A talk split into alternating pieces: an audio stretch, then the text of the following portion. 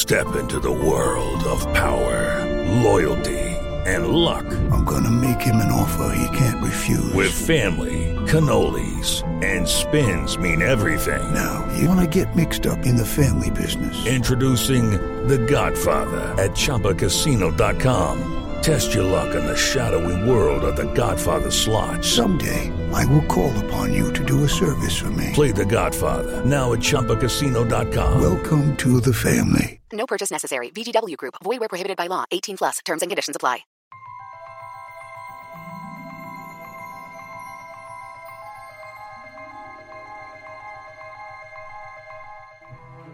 I'm Dominic Patten, And I'm Anthony D'Alessandro. and this is the Deadline Podcast Hero Nation. Today is all things DC's Naomi. We're here with the executive producer, Jill Blankenship, on the Ava DuVernay produced series, and star Kaci Walfall, who plays Naomi McDuffie. But before that, we want to talk about something that also happened this week the Oscar nominations and what didn't happen for the likes of Spider Man, No Time to Die, and in some weird way, even though it's very heavily nominated, Dune. So let's start off with this. The director of Dune. Dune is nominated for Best Picture. Dune is nominated for a bunch of different stuff. But for some reason, the director of Dune was not nominated for an Oscar. And I have to say, like, I know a number of Academy members, and I'm pretty sure they know that movies don't make themselves. So, Anthony, what do you think happened there? You know something? I was talking with Pete Hammond today, trying to get some intelligence on, uh, you know, how this went wrong, and he, it just happens, is what is what he said. You know, he's like, it, it always stands. You know, we've seen this before. You'll know that this happened quite recently with um with Ben Affleck with Argo on another Warner Brothers film. And I would just say, look, in a year when we're trying to celebrate blockbusters and going back to the movies and hey, big movies on the Oscars, I'd really go for the gold with Dune if I was Warner Brothers. I'd make a lot of ham out of this whole, you know, Denny being overlooked and everything like that. Um, I just would. I mean, it's a magnificent movie. They made a point, the producers and Denny, not to do all CGI to try to make it look as realistic as possible.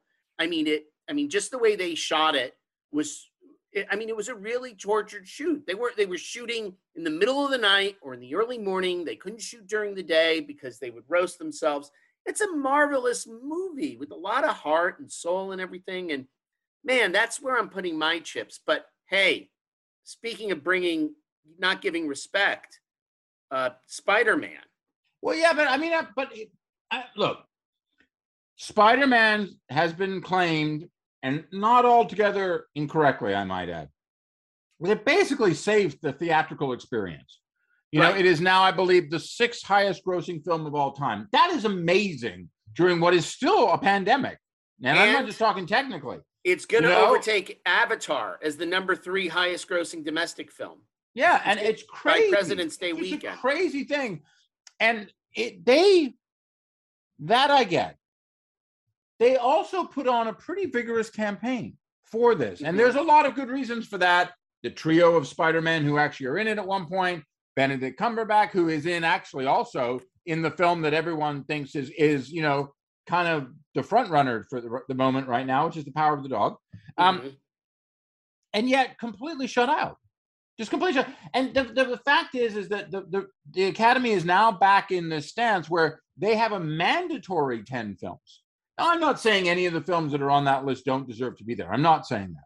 But what I am saying is the fact that Spider Man No Way Home wasn't there, it almost feels like, almost feels like the Academy is saying they don't really care what audiences like. And I think, and I think they're going to suffer for that. I think they're going to suffer come March 27th. They're going to see not that many people tune in to watch. Yeah. Yeah. And these, I don't know. I know the streamers have put forth a very solid effort to say, hey, we're going to showcase your films on the big screen before they hit the service. To me, it's not the same thing.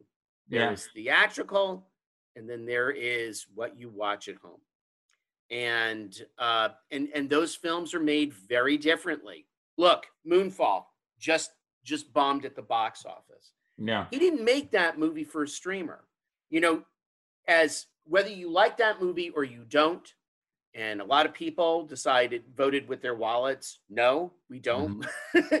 um, the thing is, is that you know you got to respect what Roland was doing with the VFX, with the sound and everything. It's a whole different experience than watching it on your own. Yeah, but that, but I would say also too is is you have to acknowledge and and Bob Chapek, the CEO of Disney, did this re, this week on the earnings call. You have to acknowledge that the consumer experience has changed and the consumer expectations have changed. And again, you also have to acknowledge there is a global pandemic. The Yeah. interesting thing is that Spider-Man kind of proved that some people don't care that there's a global pandemic if they really want to go see something. But it brings me back to is why is there seems to be a lack of interest in popular movies? You mentioned earlier that Spider-Man is on track to at one point eclipse Avatar, right? Mhm. Avatar, which was a popular movie, which received acclaim. You know, Titanic. James Cameron also helmed that. Uh, you know, a popular movie that won Best Picture. So I feel like in the past 10 years, which I have to say directly correlates to these like rapidly falling ratings for the Academy Awards, it doesn't feel like they care about what people actually want to see. And it's not like it's that hard because, in actual fact, the very reason why the Best Picture category is at 10 is because of the supremely stupid oversight of not nominating The Dark Knight back in 2008, 2009. And they realized we've got a problem. We need to be more open to this. Black Panther made it in. Um, you know, Joker made it in. Kind of a different thing, Joker, but you know, fundamentally superhero based on some level, obviously. Um, I, I just surprised, and I'm really surprised, with the exception of the Billie Eilish song, that the last Daniel Craig's last James Bond movie, No Time to Die, also just not even a part of this discussion.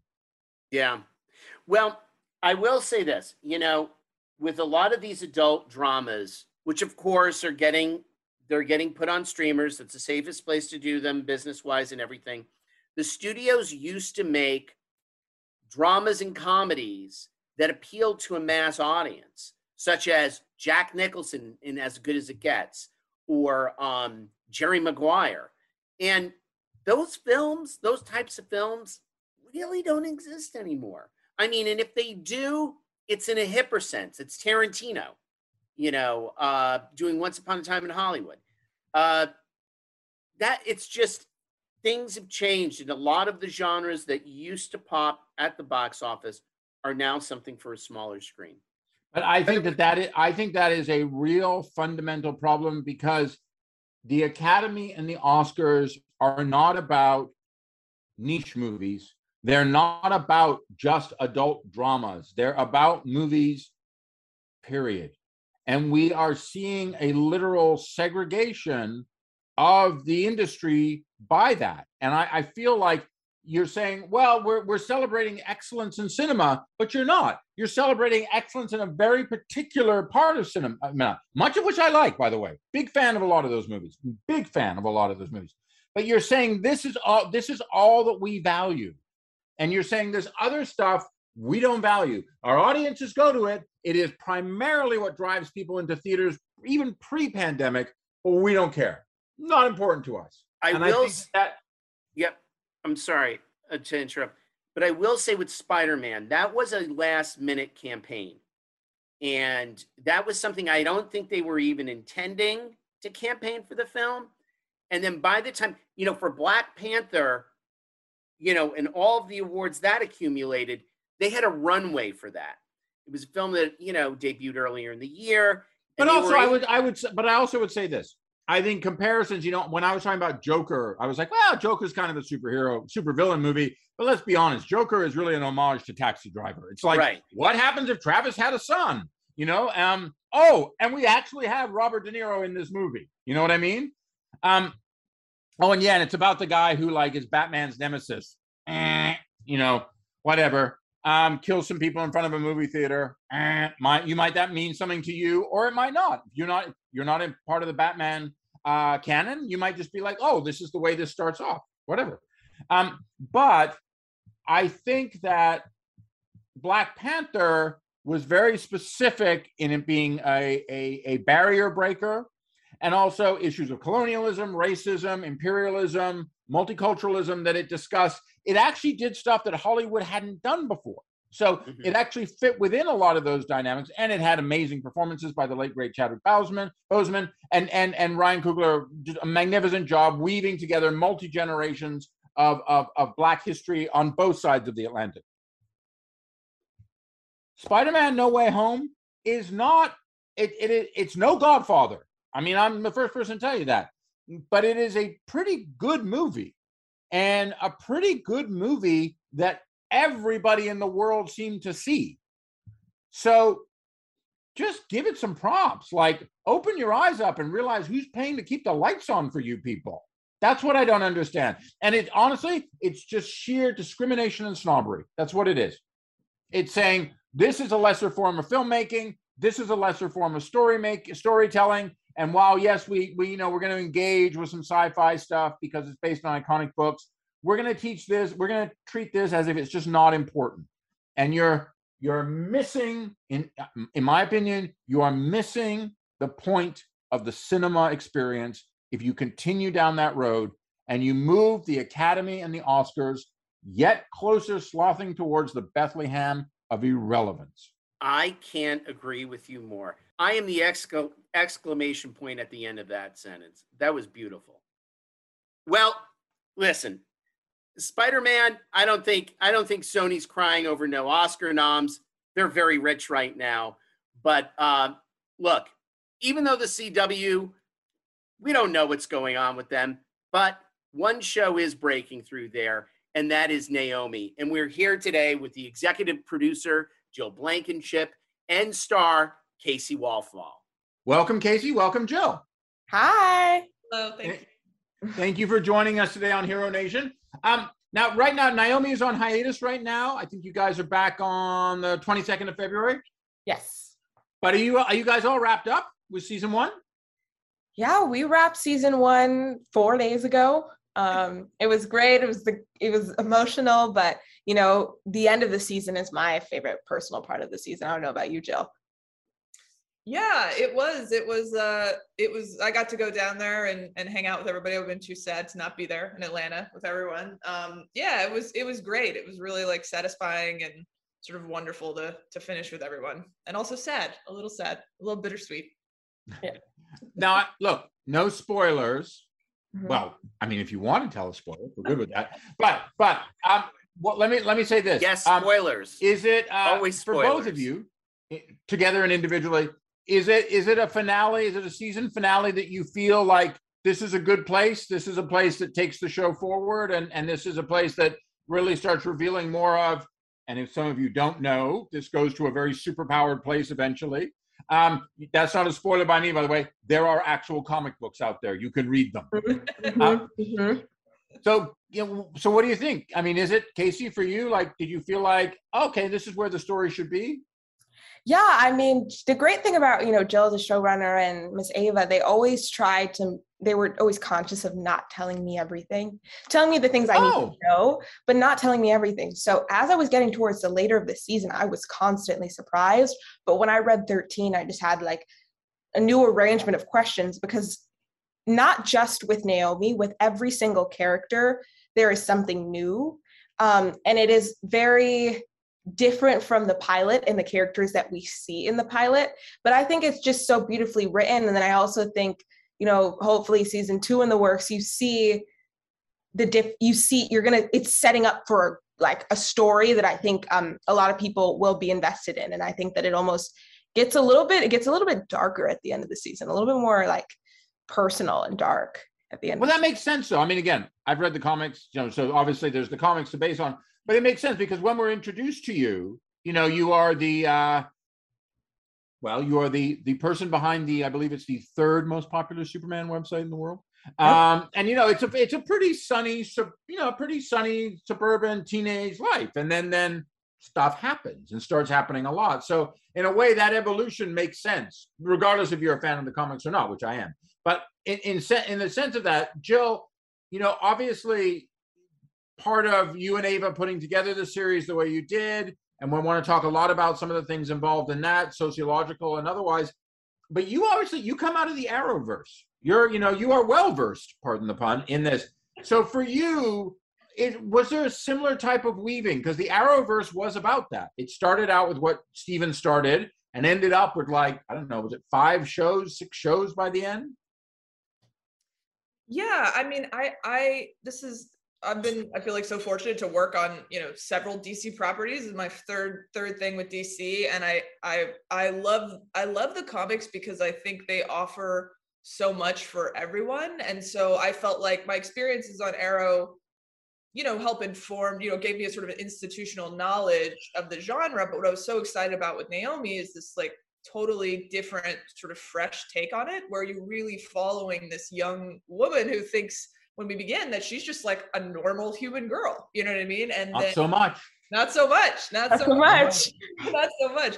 And you know, to me, that was so interesting. And Ava and I talked about it from the very beginning. It's this girl who's like, she's a Superman fan. You know what I mean? And that makes it so unique, I think, in the world of DC shows and, and other television shows that have been on. And, and the opportunity to sort of tell this very true, grounded, sort of original origin story over the course of not just the season, but but you know, the overall series was something that was super exciting to me.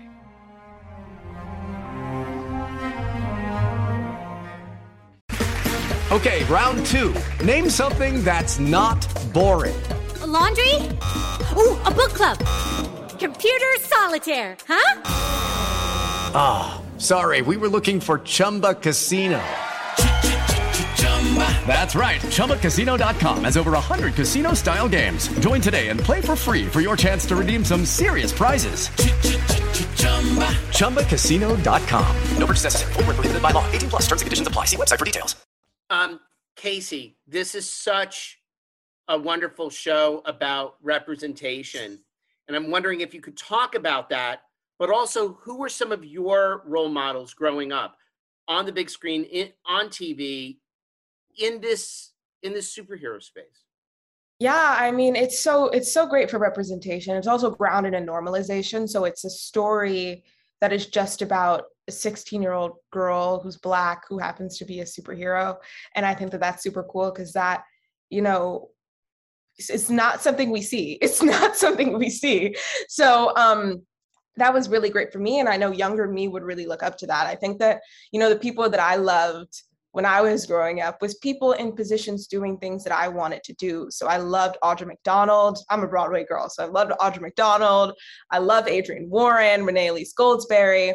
And then, you know, um, TV wise, I also loved the I loved the Arrowverse, especially in middle school. This is the Naomi verse, but I loved the DC CW shows, and I mean that like genuinely. I, I just want to stop everyone for a sec. I, a lot of you know who listen to Hero Nation we do our interviews over Zoom so we can all talk to each other, but obviously you guys just hear us. I'm going to tell you behind the curtain. Jill is beaming at the Arrowverse note. She's beaming. Sorry, Kaci, I didn't want to cut you off, but I had to give her. I had to give her a shout out. No, yeah, I, I didn't even notice. But Jill's always smiling. It's so great. She's just such a great person to work with. But I could go on that rant for for a very long time.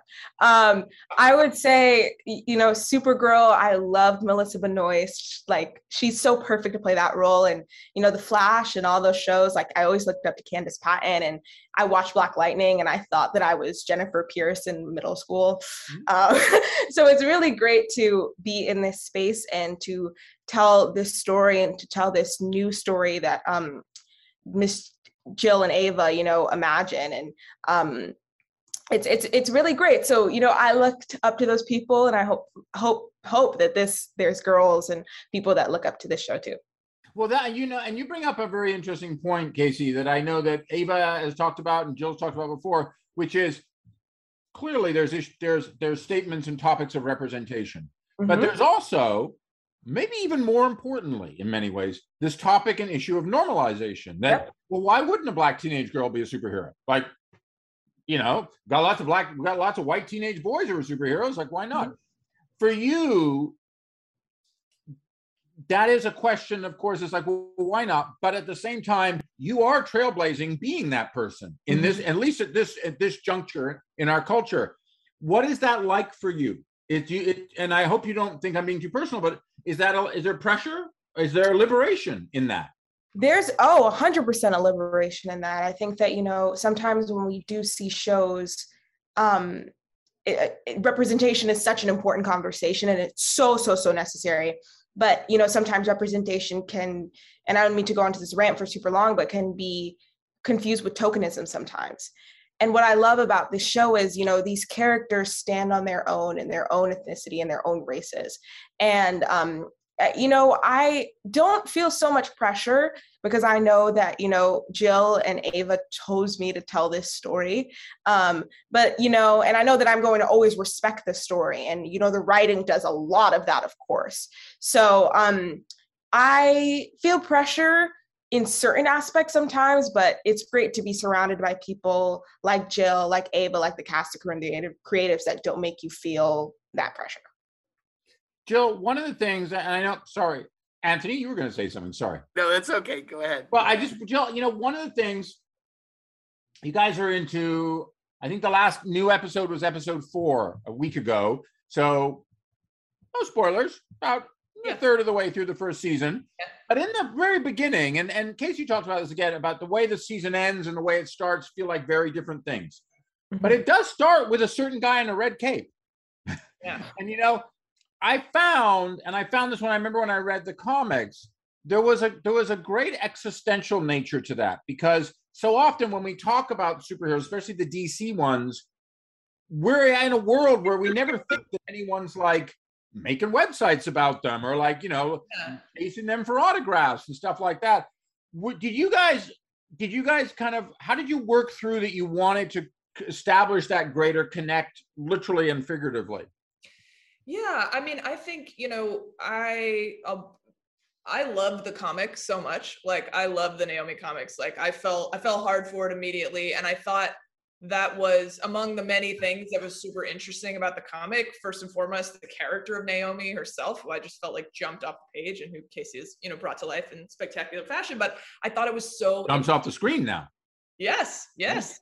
Uh, and I thought it was so interesting and fresh that it does begin with the Superman sighting. And I thought, what? Because because when you look at the characters of Naomi and Superman in the comics, and then sort of as we go in our show, they do share so many parallels. And so Ava and I love this idea of again, sort of like a this young woman who starts out as a fan who basically realizes that the sort of connection and this affinity that she has for for Superman, this this comic book character, actually goes much deeper than she thinks or you know anyone thinks or you know in, in the beginning. And so that's one of the things that we were so excited about was sort of bringing that kind of unseen part of things to life. Because it's like we're all read com- well we read you know i read comics. A lot of people read comics but you don't see the fans integrated i think into a superhero show that way in many cases which has been very fun. Um, I know I'm jumping way ahead, but can you tease for us with Superman guest starring, having guest starred?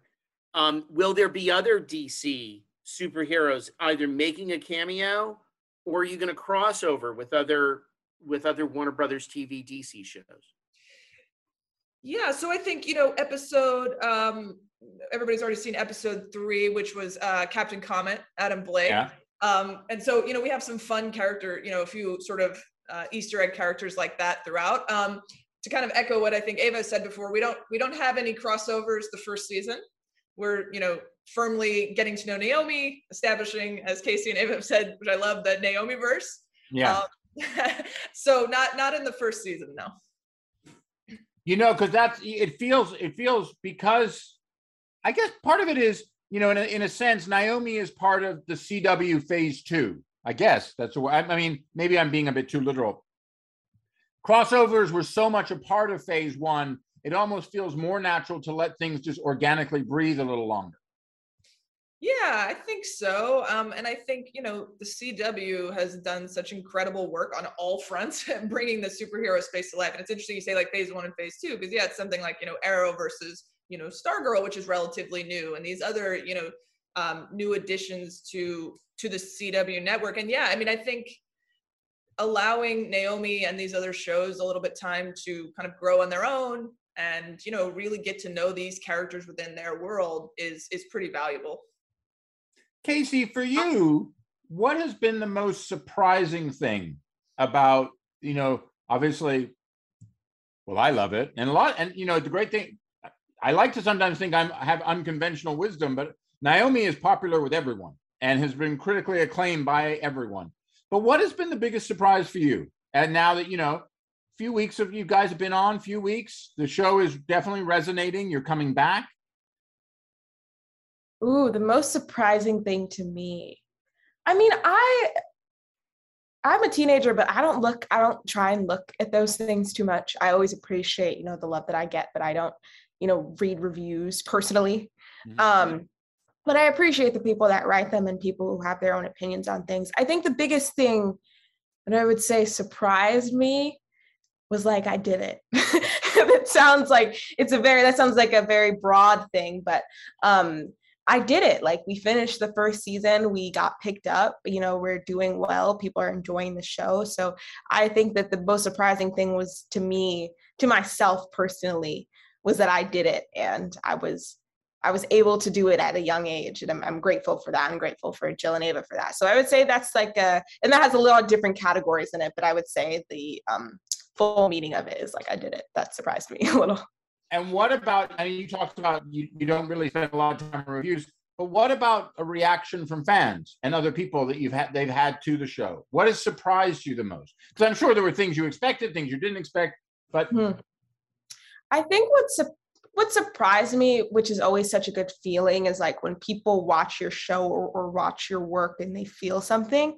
So people have told me, like, um, even like family members or friends or just people in like my Instagram DMs have told me, like, this scene moved me, or I could re- relate to Naomi as someone who's adopted, or I felt what she said in that line. Where um, in episode two, people talk about that scene with her and Annabelle in the bedroom all the time, mm-hmm. where they're talking about um, you know how Naomi has felt alienated her whole life and now she is an alien. Mm-hmm. So um, you know that is really you know gratifying and that's just a testament to why I do the work that I do when people feel something when they watch the show that thing that really resonates with me. Jill, I was wondering if you could talk about, you know, this this whole comic book universe is just growing substantially more with streaming. And I know when it comes to TV creators, like for example, I remember one guy uh, who was on ABC. I think he had like a 20 episode order. And, and in his opinion, that ultimately kind of decimated or, or, or watered down his show. And now you've got these streamers that are doing episodes. I will not name the rival streamer. You know, they're, they'll do they'll do a comic book series in six episodes yeah. or seven episodes. You're at 13. Can you talk about that? Is it do you like is it nice to have a 13 order? Is it better to have shorter? I mean, just I'm, I'm sure there's a larger discussion what's good for a network audience, what's good for a streaming audience, but I was wondering if you could talk about that a bit. Yeah, sure. I mean, I think it's so interesting. I'm going to date myself and talk about when I first started out and how there, you know, there weren't streamers. There were, you know, still the 22 episodes were the were the norm. I've done I've done that. I've done shorter orders. Um, and to me, I think it all depend in terms of an ideal kind of number. I think to me, it often depends on what kind of story you're telling. Mm-hmm. You know mm-hmm. what I mean? And the and the specifics, not just sort of for the show, even, but like for the specific season. So, I mean, for me, I actually really loved being able to do 13 episodes the first season because you know, um, and I think Ava and I have talked about this before, you know, the first season in particular, we, we really look at as like this true origin story, you know, and I think what's, what was really nice is we were to able to, I feel like tell that story in a way that didn't have to feel rushed necessarily that I felt like, I mean, just for myself personally, if we had had to tell the story in six or seven episodes, I would have felt like, oh, we're a little rushed and we're skipping over some cool moments. And then by the time you get to 13 you know without giving too much away the finale like you know she's we're ready for sort of the next step. And so it's nice to have um that kind without of, giving too much away without giving too much away yeah um you know but it's it's it's an evolution of the character and to me the 13 episodes was actually the perfect amount for this season um and what's nice too just as and this is again my personal experience i was on the last ship for a long time we often did 13 you can kind of um, what's what's also sometimes nice is you can kind of break it into like two little parts. You know what I mean? You have sort of the first first part of the season, then you have kind of the second part of the season. So structurally, it it helps. I think as a writer to kind of be like, oh, this is the story we're telling over the course of 13 episodes. I always joke with Jill and say that um, we're gonna get a back order of six. Well, well we finish. I was like, I'm like, we're gonna get a back order of six, and I'm gonna write them. and I don't know how the show would pan out with that. Um, I have a lot of confidence in you. I want to see that. Yeah, I want to read that. Yeah. I definitely want to read that. Like Kaci. Uh, Kaci, When for is you, that happening? Kaci, did you did you use the comics as kind of a, a Bible, or did you just kind of be like, comics are one thing, our show's another thing. That's how we're doing this. No, I love source material. I think as an actor, it helps. It, it helps people that are watching who have read the comic. You know, it helps the believability of it, but it also Mhm. helps me. Mhm. Um, so you know, the first thing I did, even when I was having lunch with Miss Ava in LA, I read the comic on the plane on my computer. Then when I booked the role, I went to the comic book store and got it physically in my hands. And I think I, the story is different sometimes. You know, there's new characters. You know, the story takes different turns that the comic book doesn't take, which I'm excited for people to see. But um, there's certain things that I did, whether it was physically, uh, she has her hands in her pockets a lot in the comics. I always like if you watch, I tend to have my hands in my pocket in the show, and that's totally intentional. I like to do things, mm-hmm. a lot of things with intention. But I think that I o- I always had it in my bag because it helps me feel more like the character that I'm playing and know that I am the character that I'm playing. So yeah, I used it, but then I also was inspired by the script and the beautiful scripts that Jill wrote, you know, to build within that material and personally as myself build within that. So I always kept it in my bag. So you mentioned Broadway, Kaci.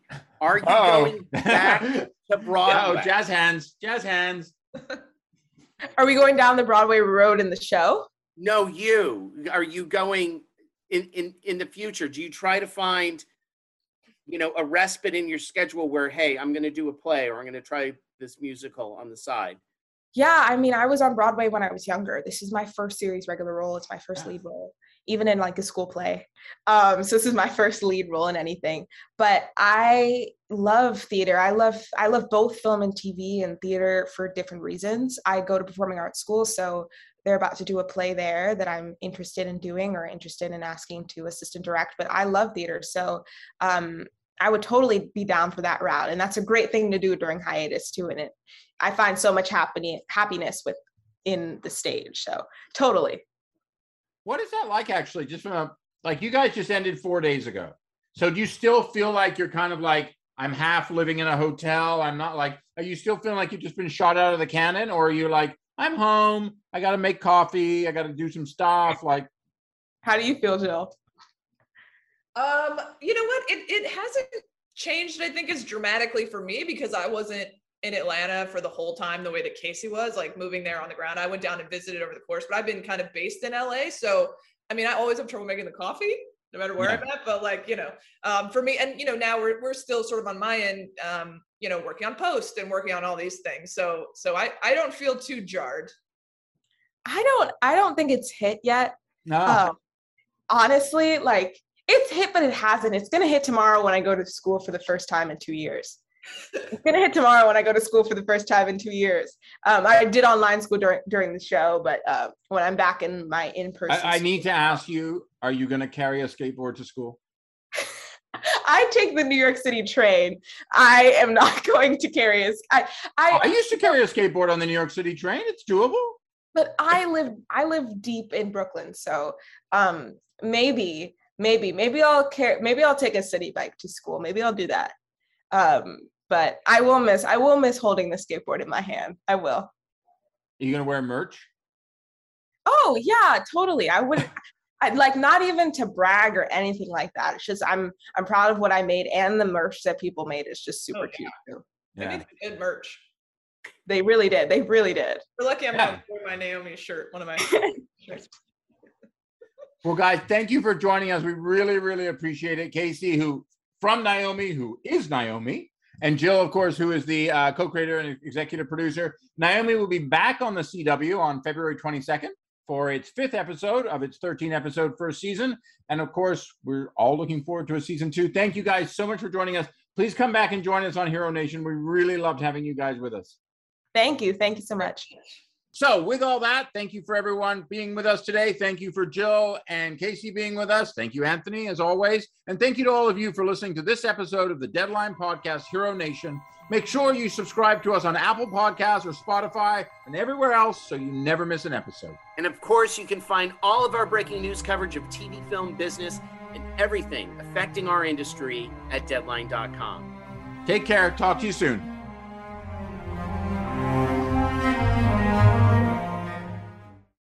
Lucky Land Casino asking people what's the weirdest place you've gotten lucky? Lucky? In line at the deli, I guess? Aha, in my dentist's office. More than once, actually. Do I have to say? Yes, you do. In the car before my kids' PTA meeting. Really? Yes. Excuse me, what's the weirdest place you've gotten lucky? I never win and tell. Well, there you have it. You can get lucky anywhere playing at LuckyLandSlots.com. Play for free right now. Are you feeling lucky? No purchase necessary. Void where prohibited by law. 18 plus. Terms and conditions apply. See website for details.